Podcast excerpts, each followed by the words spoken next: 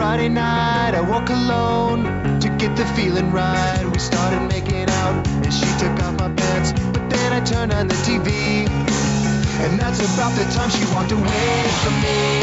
Nobody likes you when you're 23, and I still more of abuse my TV shows. What the hell is ADD? My friends say I should act my age.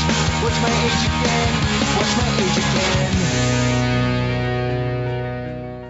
Hello, everyone, and welcome to another episode of Bat Books for Beginners. I am your host, John, and I am joined by a woman who was delighted that finally the interview got its international release because it meant her starring cameo appearance was finally seen by the world. It is, of course. It is, of course, international superstar Melinda. What one name? One name? One name only. yeah, like. Uh, like Cher. Cher or Eminem, which is obviously, you know, naturally what you're equivalent to with your rapping skills. Of course. So, first of all, I'd like to start with an apology. I'm very sorry that there hasn't been um, an episode for the last couple of months, unfortunately. Mine and Melinda's schedules just haven't been able to uh, meet up so that we've been able to record, and that does mean that there hasn't been an episode for a little while, so I do apologise for that. However, we do have a bigger announcement. As you might know, uh, me and Melinda have worked together for about three years, two, three years now.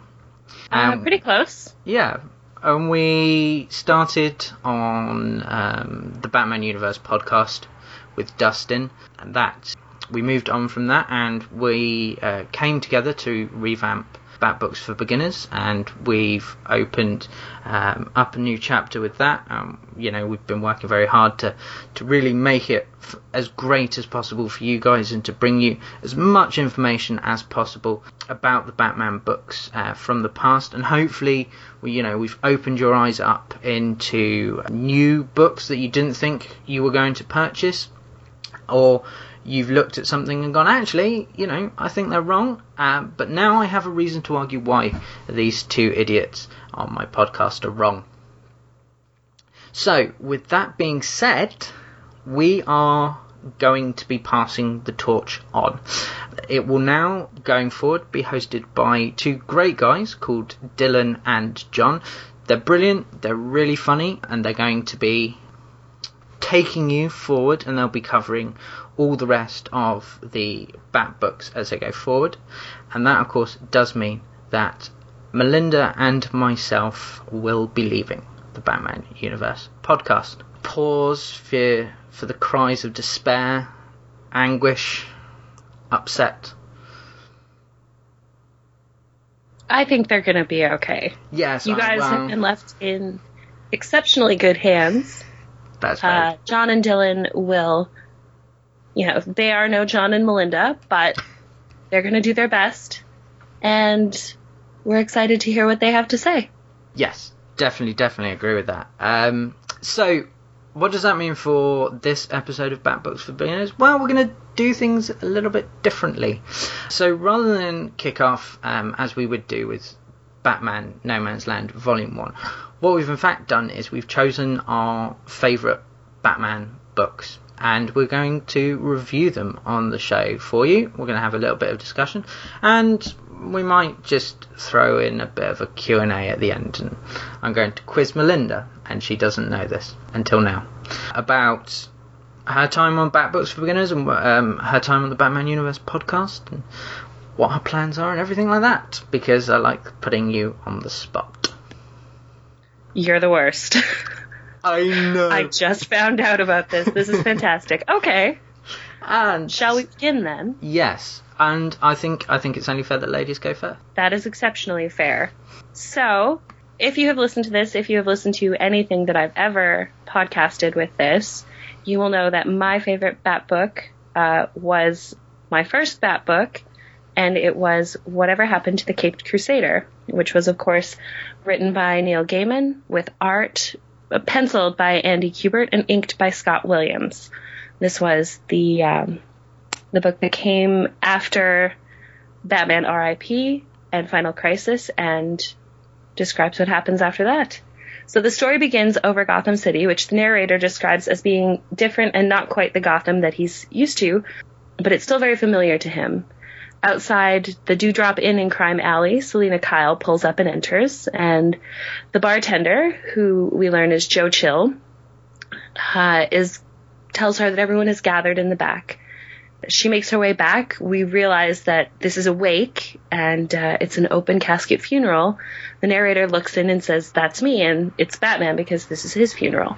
Once everyone arrives, they begin giving eulogies and an account of how Batman died. Each story is different. Uh, Selina Kyle's eulogy has him dying a death very similar to that of Robin Hood. Alfred brings in his acting past, claiming that he hired actor friends to pretend to be supervillains, with Alfred being, of course, the Joker.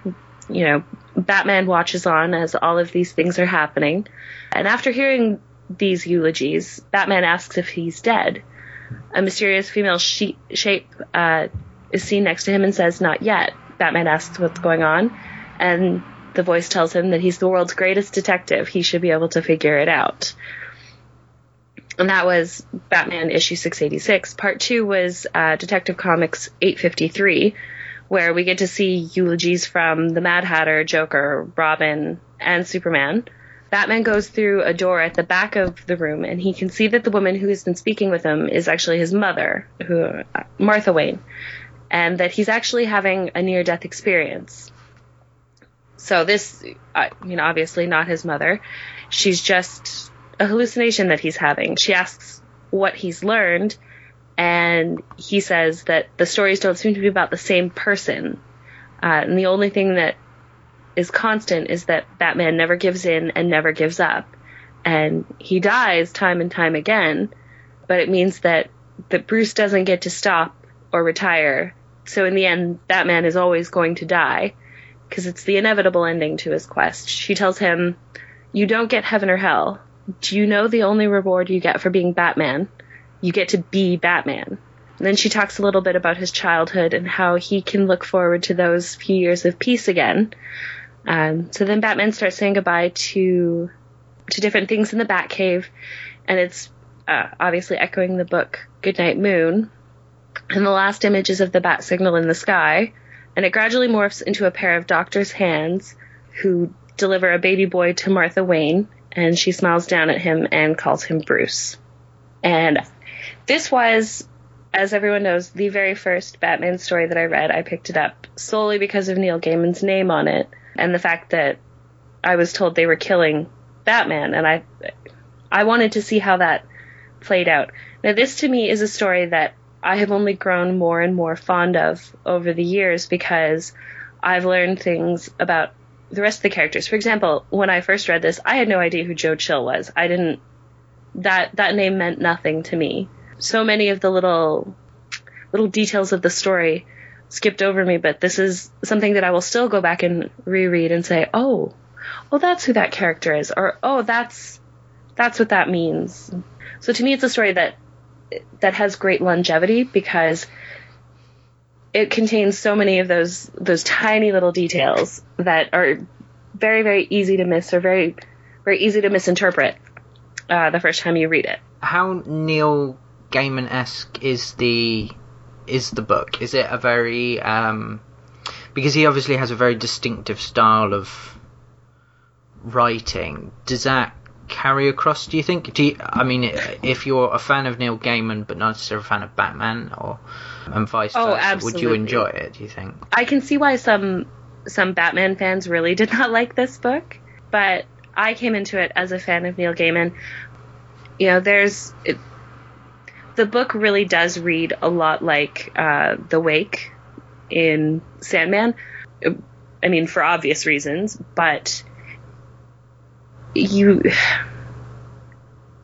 one of the things that it it has is several manifestations of the unreliable narrator because you have all of these people giving different stories and it's not until the very end where you find out that Bruce needs to realize you never give in and you never give up that you you understand why he needs to hear all of these disparate stories of his own death. And I think when you put this in the context of the books that are surrounding it, so Batman RIP and Final Crisis, you know, Batman RIP dealt with him just having his mind absolutely taken apart. And we learn in Final Crisis that his consciousness was sent through time. And I mean, whether you like that aspect of it or not, the fact is this this is a person who would have gone through huge, huge amounts of trauma, and if you read this as his brain insulating him from that, it actually it fits quite well. You know, he he probably at that point did believe he was going to die. So he was having this funeral delusion and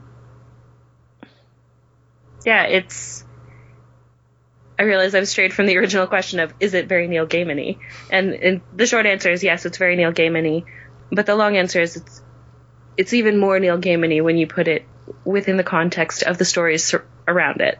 Okay, yeah, uh, you know, I think that's a fair because I, I definitely think that that when you're looking at writers, Neil Gaiman is one of those ones that he's uh, for a UK expression, he's very marmite. So you either love him or you hate him. I've never met anybody who's ever kind of gone, well, Neil Gaiman's all right. So you know, I, I definitely you know can understand why there's that polarization of of it. I, I mean, how much uh, sort of does do you feel like the characters in it, so you know Selina Kyle and, and Alfred and uh, and that sort of thing, are they?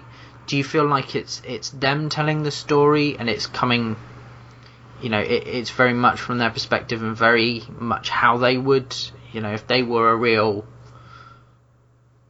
for the sake of it, if they're a real person, that that they would describe how how it's done, or do you think that one you know one of the criticisms that is leveled at him at him is that he doesn't really kind of have anything original. He just draws in from other um, writers. So, like for example, you know Robin Hood and and sort of classic stories and that kind of thing.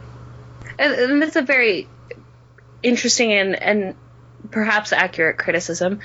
I mean, ultimately, it comes down to there's only there's only three stories in the world: man versus man, man versus nature, and man versus himself. So, I mean, how you choose to fill those stories is completely up to you. I think every story will always have shades of other stories in it. That being said, I think that when looking at particularly the eulogies given by Selina Kyle and Alfred I think those stories reveal more about how Neil Gaiman feels that Bruce would feel about those two people. Because again, these aren't these aren't actually the characters. This is all a near death experience. This is all happening in Batman's head. So, for him to look at Selina Kyle and say, yeah, she saved me, sort of, but then she killed me, speaks to, in my opinion, Bruce knowing, yes, this is a woman who cares for him, but will ultimately always only be looking for herself. With Alfred's story, Alfred saw how um, how purposeless and and just devastated Bruce was after his parents' death, and he made this ultimate sacrifice of of giving Bruce purpose because he cared for him so much. And I think I think that Bruce that speaks to how Bruce does know that of all the people in his life, anyone who comes in or out of it, Alfred loves him. Alfred loves him as dearly as a parent loves him. And and if you look at the if you look at what Alfred chose to do just to give Bruce purpose again, that speaks to that. I, I think I think he has a grasp of the characters, but I think he I, I don't think Neil Gaiman gives you anything easily. I think it's up to you to determine and and to it's up to you the reader to get there to get to his final point he doesn't just hand it to you Yeah, I, I, I would completely agree. From what I've read of, of Neil Gaiman, um, you know, he does. He's very much a a thinking man's writer, um, and he does kind of make you work for everything. Moving on to the artwork, what what did you think of the artwork? I must admit, I've I'm not familiar with the artist at all. Um, I have no idea about about his artwork.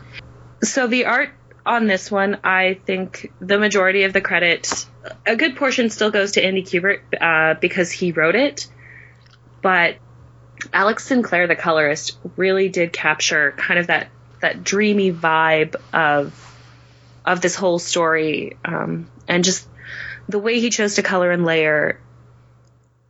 I think again that the majority of the credit needs to go to him. And this was a story that had multiple variant covers that went along with it.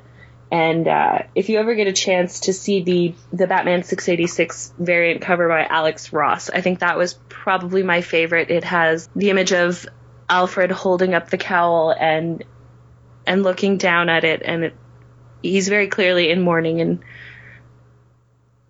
it was just such a powerful image because it looked as though Alfred knew that it was Batman that killed Bruce. And whether that happened, you know, 20 years before Batman died, you can't really tell, but but he knows that it was Batman that killed the man he looked at as a son. Yeah, I you know, I I definitely think that colorist Alex Sinclair, you know, definitely should get the the credit in this. I think that um that the art's never, you know, it's not something to be blown away by. You know, I think a half decent artist such as Jim Lee could do this. You know, uh, it's not Rob Liefeld bad, but it's not Dustin Nguyen, Tim Sale brilliant either. It's, it's sort of floating in the middle of that line. Obviously, Neil Gaiman's very well known for putting a lot of, of symbolism into his into his writing and television programs and things like that. How, I mean, you, did you feel like the, the the the art kind of complemented that attempt that he has to do it, or do you think that there's kind of um, a a, mi- a mishmash of styles that doesn't really kind of come off at all? I think the art complements it to a certain degree. If, for example, you've got on that last panel, even just a, a bit of a slide joke where you're you're seeing Bruce asking, "Am I dead? Are you death?" And the the person answering, "I don't think death is a person, Bruce." And we know it's it's a female silhouette, and part of the silhouette does seem to match the character of Death from the Sandman comics.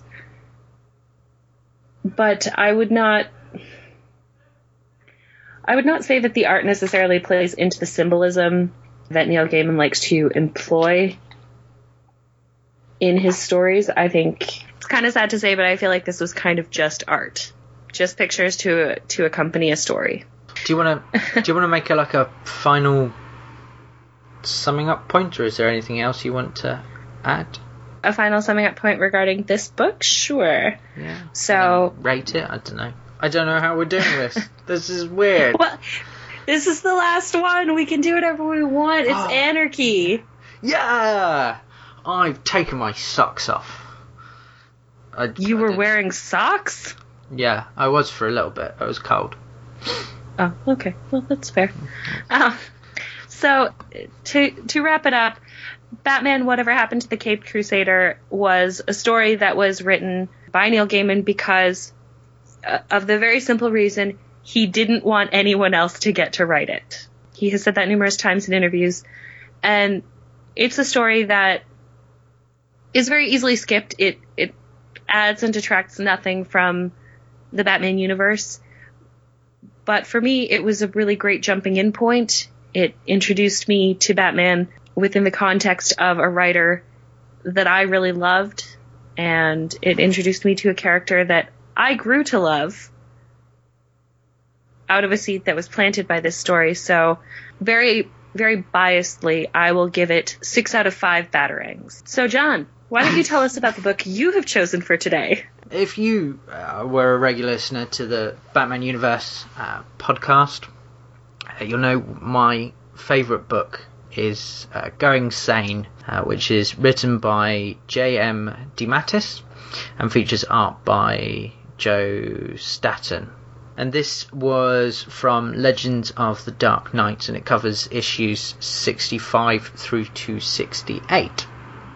So we open with Batman tracking the Joker down after he's attacked a parade. Batman states that he's Gotham's defense against the Joker and will always try to stop him. Meanwhile, Joker catches Councilwoman Kenner. Batman chases him to an abandoned house, but the Joker manages to blow up the building with Batman in it, supposedly killing him. After this, the Joker decides that he is going to go straight because he no longer has a nemesis. 66 opens with everyone searching for the Joker and Batman.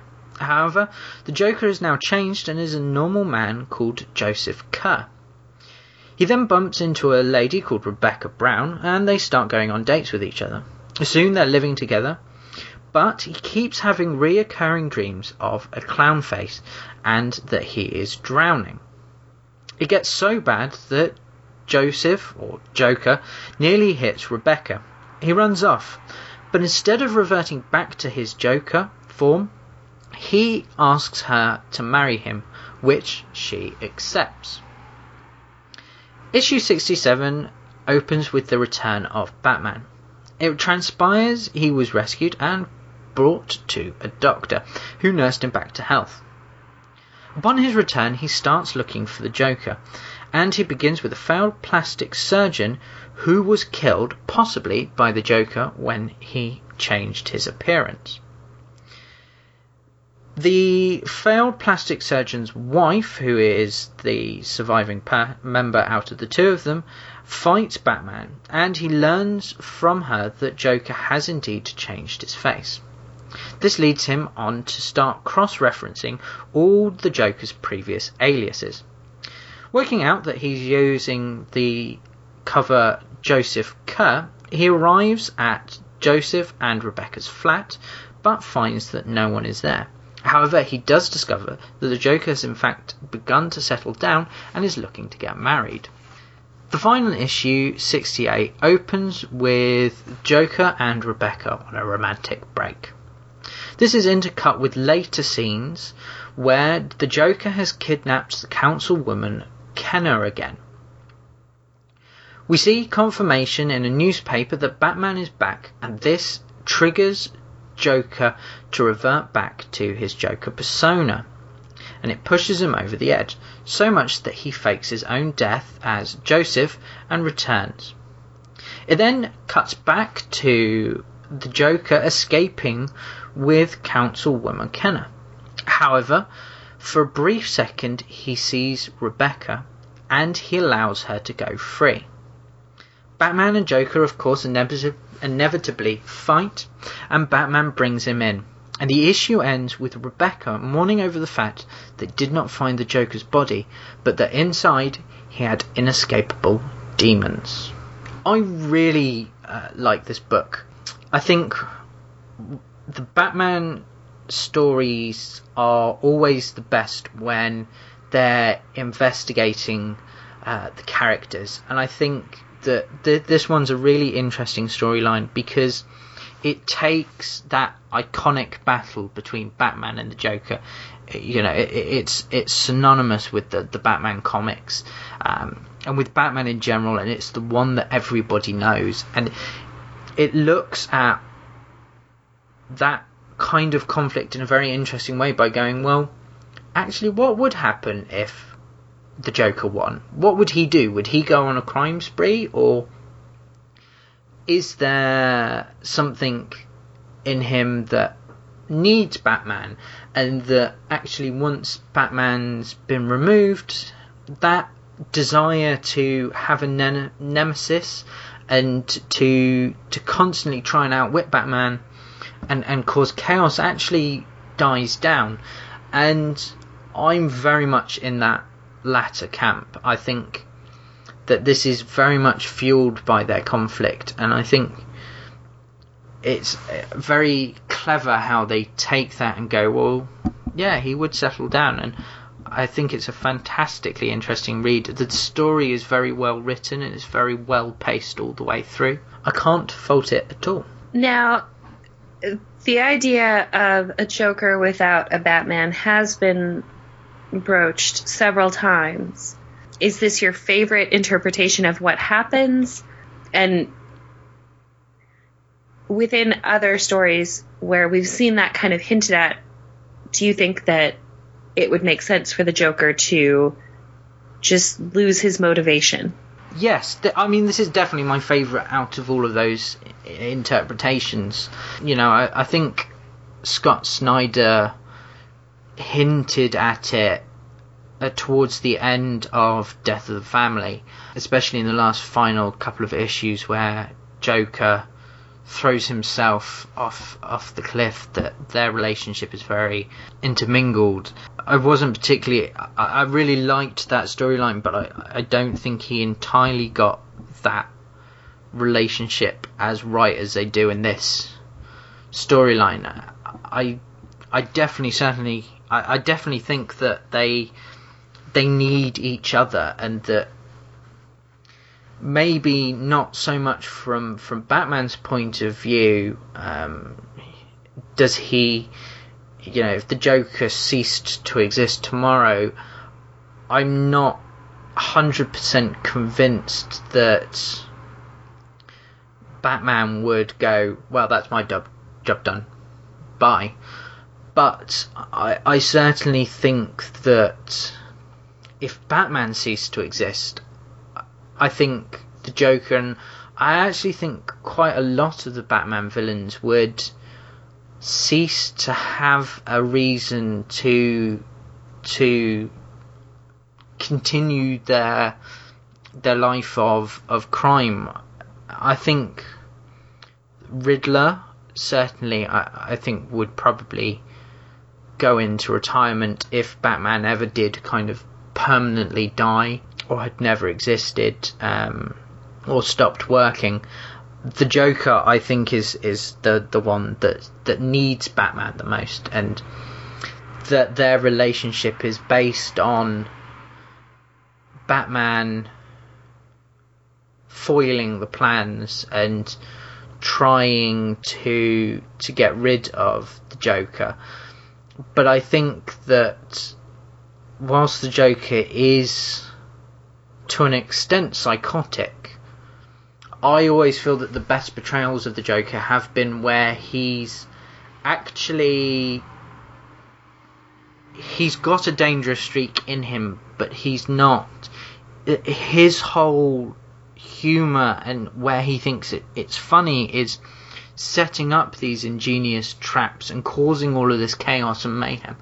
And Batman playing the straight man and, and coming in and and defeating that. And I think especially in the story where you see him and he's when he initially kidnaps uh, Councilwoman Kenner, you know, he forces her to watch Charlie Chaplin films and when he gets angry at Rebecca, he says, "Well, we're going to turn this TV off now, and we're going to watch classic comedies." And these are all very much where there's a a central comedian who's who's the focus point of, of, of it and there's lots of chaos kind of going on around them and then there are the people who then put it right as it were and and that's how I see that relationship and that's very much the influence that is within this story as well and I, I think that's brilliant So you don't think like so if the Joker were to die, Batman still has an entire rogues gallery to contend with. But you feel like if Batman were to die, the Joker would would not choose to antagonize one of the other heroes that occupies Gotham. You think for him Batman is the be all end all. Yeah, I do because I think that the Joker and and the way it's done in the story and, and in my mind how the Joker is is that that he has that one-on-one relationship with Batman. He isn't interested in anybody else except in ways that he can use it to get to Batman. He's he's almost infatuated, I think would be the the layman term, and I'm sure there's some you know psychology um, student or graduate out there who can who'll be able to tell me if there's a, a psychological kind of uh, word for it. But uh, infatuated, I think, is the best one, and that's only for Batman.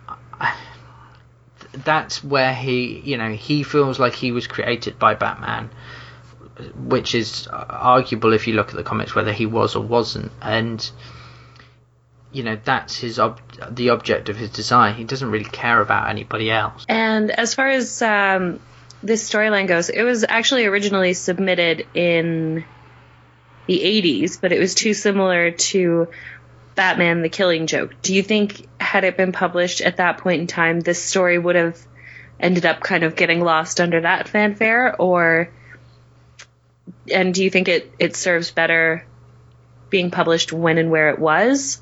or would you have liked to have seen it published earlier? I don't think it matters too much when it was published. I mean, I I don't think that it's that similar to the Killing Joke. I think the Killing Joke looks at their relationship definitely, and it's it's a fantastic storyline, hands down. Um, you know, uh, but I think it looks at their relationship in a very in a slightly different way from how this does. So I don't think it would have. I think it would have drawn comparisons, which I think would have been unfair in my opinion because they are different. But I think that it wouldn't have mattered really when it was published. I think to an extent it's one of those storylines that does go under the radar. I've never seen it come up in those top 10 lists of Batman stories. Um, people always go for things like The Long Halloween or R.I.P. or Hush, Death in the, fa- in the Family. Um, as as those kind of great Batman stories. So I think it just, you know, is always going to be overlooked, to be honest. Well, and that is a shame because this this is an incredibly well written story. I think you're right that it it would always be overlooked, and I think it. I personally think it would have been overshadowed had it been published too near to the Killing Joke. Um, I think it would have drawn some very unfavorable com- comparisons, which is is extraordinarily unfair. Now, to the art, do you feel the art matches well with the story, or was there some dissonance? How did you feel about it? I mean, the artwork is that very stylized 90s feel. Um, you know, the, the, the you had the very cartoony feel, or you had the very kind of almost sort of realistic kind of feel, and I think this airs towards more the realistic side. I definitely think it matches the storyline. Personally, for me, the artwork doesn't make this this story. Much like you with whatever happened to the Crusader, it, it, it's it's good, and I notice some very clever bits. For example, when Batman and the Joker are fighting, it's always very dark and it's always very stormy and turbulent, um, and and it it shows that their relationship, you know, it reflects the the story that's being told, and that you know reflects their relationship as going very kind of over the top, as I said, very turbulent and always going and kind of you know there's never going to kind of when you're in the heart of a storm you feel like there's never going to be an end to it. And that's sort of how it feels. And then when the Joker thinks he's killed Batman all of a sudden there's an arc switch and we see it's very light it's um, very bright and it's always sunny and there's lots of um, very bright colours over the artwork, and I think that's a really really clever way of doing it, and and it certainly helped if you're looking at it in a meaningful way how the the how the relationship is and how you know the story is being told, but it it is at the same time just there, kind of in the background. I don't. It's a very wordy comic. I don't find myself paying too much attention to the art. I read the words. Okay, that's that's very fair. Do you have any final thoughts on it? So, my final thoughts on um, Going Sane is it's a fantastic book. I think it it does get overlooked quite a lot, and I I think that's unfair. I think you know it, it came very uh, sort of early-ish in Legends of the Dark Knight's run, and it, it's kind of been buried. Uh, I think a little bit with with all the other storylines, but speaking from a, a personal preference, I highly recommend that everybody goes out and buys it and buys it now. It's, you can buy it on Comixology and the, the DC um, comic store, and it's about 69 cents. And frankly, you're getting a fantastic set of stories for $2. So that's my final thoughts. Go out, go out and buy it now. Um, and it, it personally, um, I'm going to copy Melinda and give it a, a, six out of five batarangs. All right. So, just as a reminder, that averages both our books today uh, out to six out of five batarangs. Those are our two favourite books, and hopefully, uh, you've kind of got a bit more of an insight into why we've picked those books and why we think they are fantastic. And we hopefully have convinced you to go out and buy them. I definitely recommend both books. They are very, very good. So, with that, it has come to the end of our last ever show. Melinda, what? John. Melinda, share. Um, Sunny. um, I can't do a Sunny impression, otherwise I would. I d- I can't remember what he sounded like. Boring, I think. I'm guessing. What what's what's been your highlight over the last you know three years? What have you? What's what's been the best moment that, that you've had? Oh, the best moment I've had. And if you don't say recording with John, I will erase you from this. I would say I I can't necessarily pinpoint one specific moment from this because it it has all been very great. Um, you know, the people on the people on TBU were exceptionally welcoming. I I would say, you know what?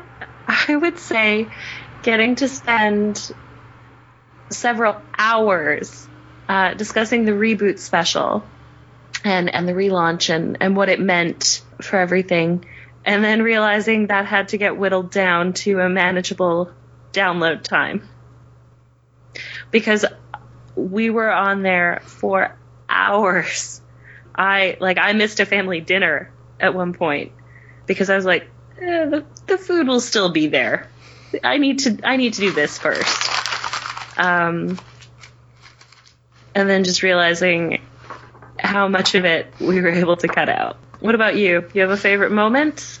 I really enjoyed doing the the five year special that that I made and produced for the Batman Universe podcast. That was really good fun.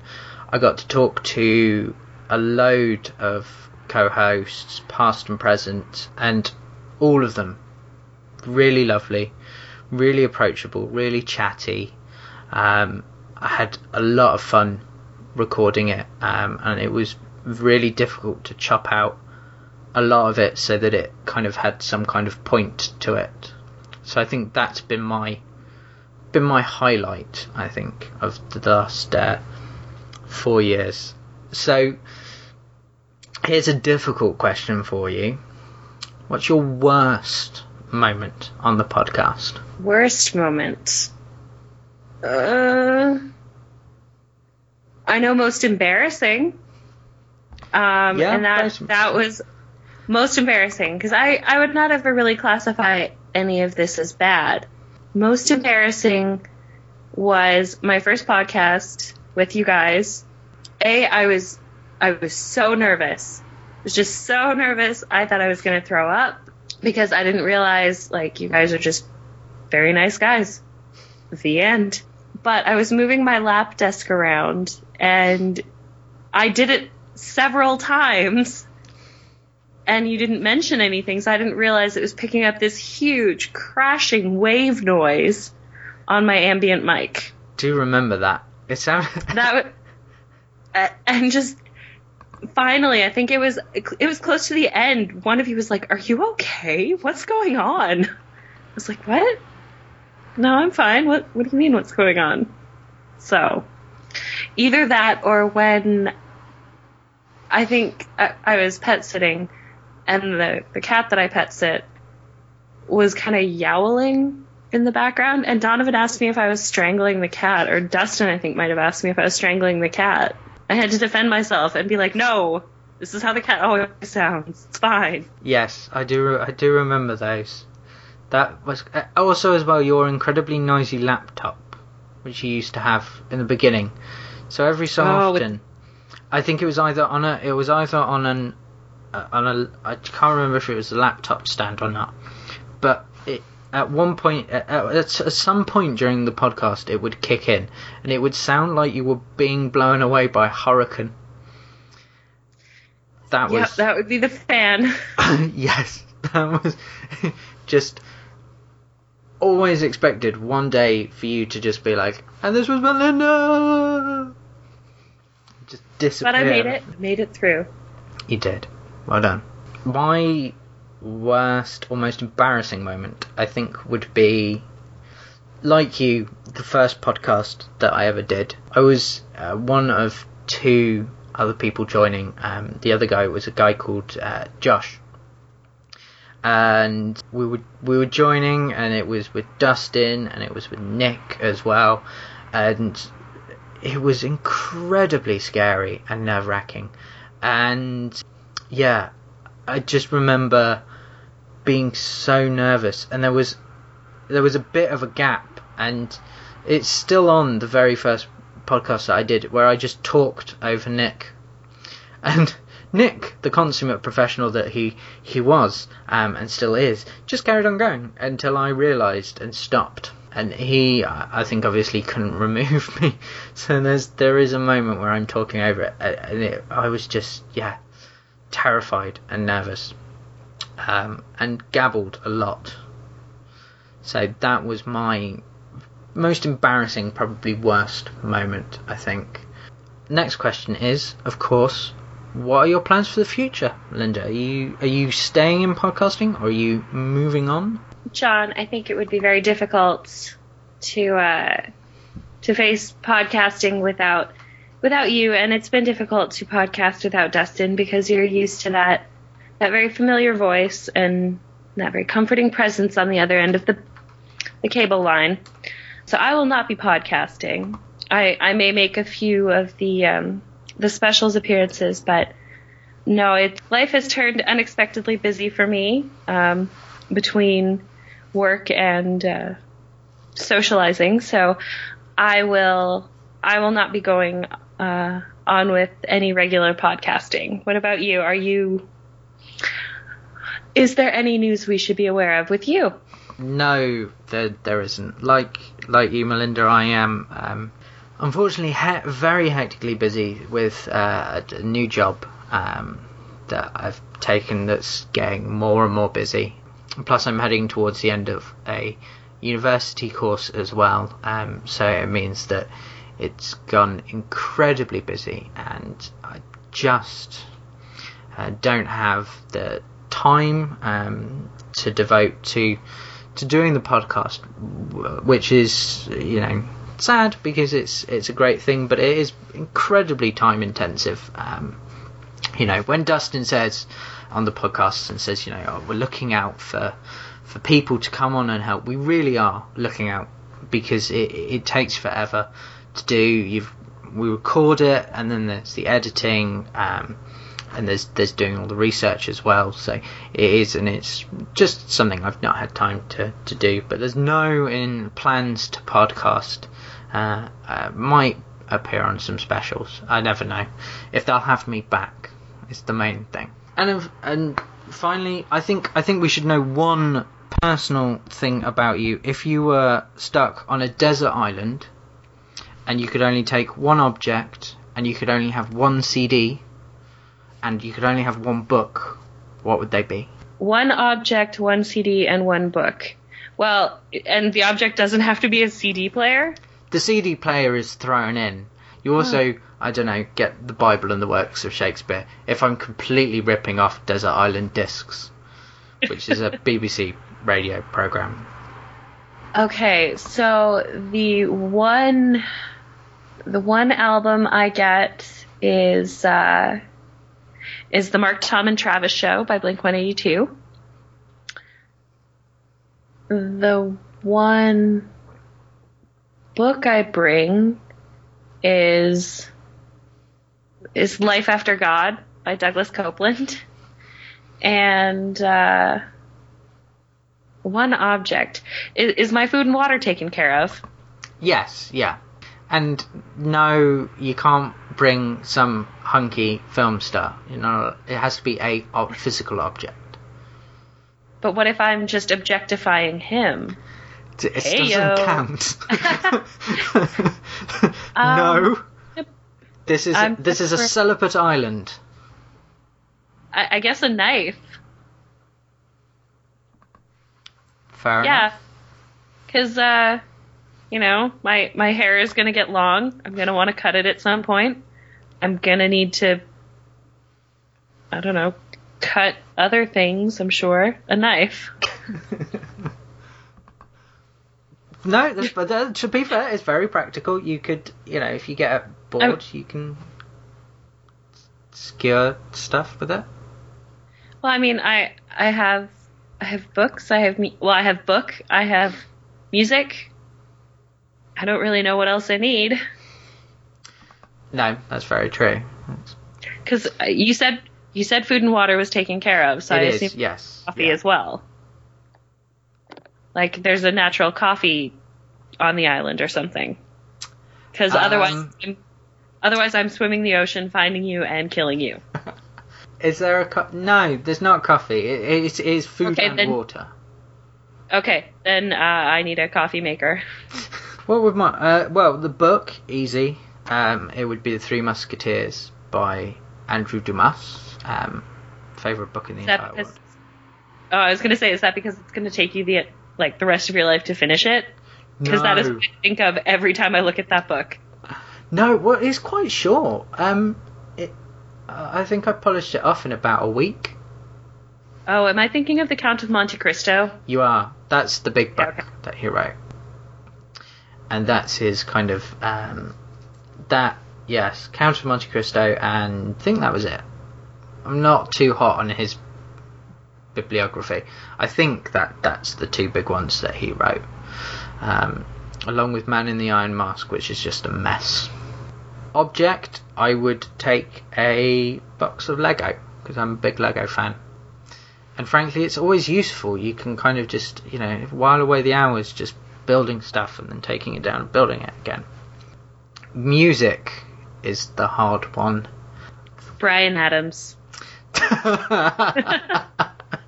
no, oddly enough, not Bryan Adams. I'm trying to think. I am torn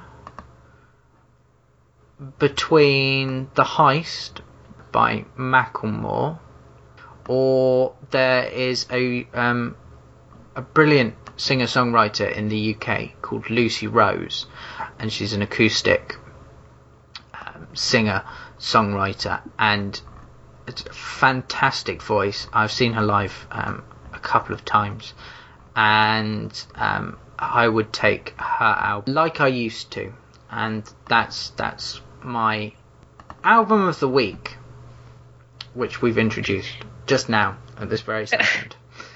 See, but But you have just gone with something that you don't know if, if in a week you're going to be sick of. Lucy Like, Rowe. you might overplay that. It's been out for about a, a year or so. Oh, Oh, I think, uh, well, no, in fact, two years now it's been out, and it's, yeah, it's, uh, it's, uh, it's not, I, I have such an eclectic music taste that it's not something that I can, that's an easy answer, to be honest, because I will play and listen to just about anything, as long as it's not country and western. all right. I think. Don't come crying to my island when you are sick of your CD. yeah, well, yeah, you know, uh, the only saving grace is that you picked a good one from Blink 182 that wasn't the really, really awful last album. Um, you can leave anytime. And on that note- that's what it sounded like. The entire album. Okay, but that's not their last album. What was That was their second last album. oh, second. Well, fine, second last. album. I don't even know they had a last album out. On that note, I'm not going to miss John at all. He's the worst to podcast with. We're very lucky to be split up. Well, yeah. Well, do you know what? You're bad mouthing my music taste, so I'm allowed to bad mouth. Oh no no no no! I'm not bad mouthing your music tape. Uh, uh, well, no, no. I think you know you, you're saying I, I, I might be, be be sick of her, but I, d- I don't think I will. It's, it's a very very good album. Um, that I highly recommend. All right. In fact, Fair I will. I will send you a link to one of her songs, and then you can judge. And I will. So, with that being said and done, um, that's it for our last ever episode of Bat Books for Beginners. Thank you very much for listening um, for the last four years or so uh, that we've been on the Batman Universe podcast and then on Bat Books for Beginners. Uh, it's been a pleasure. Uh, thank you very much for staying with us and listening. And you know, we wouldn't be here without you. Um, so, thank you very much, Melinda. Any last words? I guess. uh... I guess I'll just close this out one last time with feeling. This has been Bat Books for Beginners. This has been your host, John. And this has been your host, Melinda. And stay classy, everybody. Have a happy.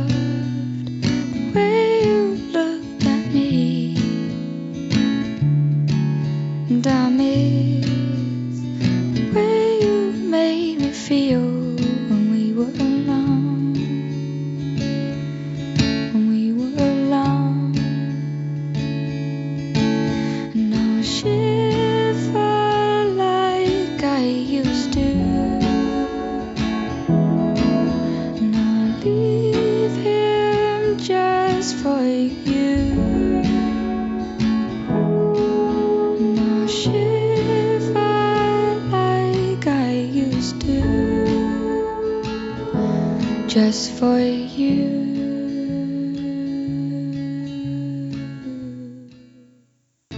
That's it. That feels really weird. It does, doesn't it? yeah. If I had tear ducts, I would cry. Oh, that's really gross, John. Why'd you have to ruin a really nice moment? because I like ruining moments. You're the worst. Yeah. No, I think that went well, and I, yeah, we said goodbye to them. Yeah. And yeah. Wow. That's yeah. That's proper weird. I know. You know when uh, you know when that's that kind of that that weird. Well, no. Do you know what it feels like? Yeah, go on. You you watched Friends, right? Yes. Yeah. Do you remember the very last episode where they showed the door to Monica and Rachel's apartment closing for the last time and the apartment was empty? Yeah. Yeah, it feels like that. Yes. Yeah. I would totally agree with that. It's kind of a when um when JD at the end of the last series of Scrubs has all his best moments played. Oh, yeah. That. Yeah, it's a series finale. Yeah.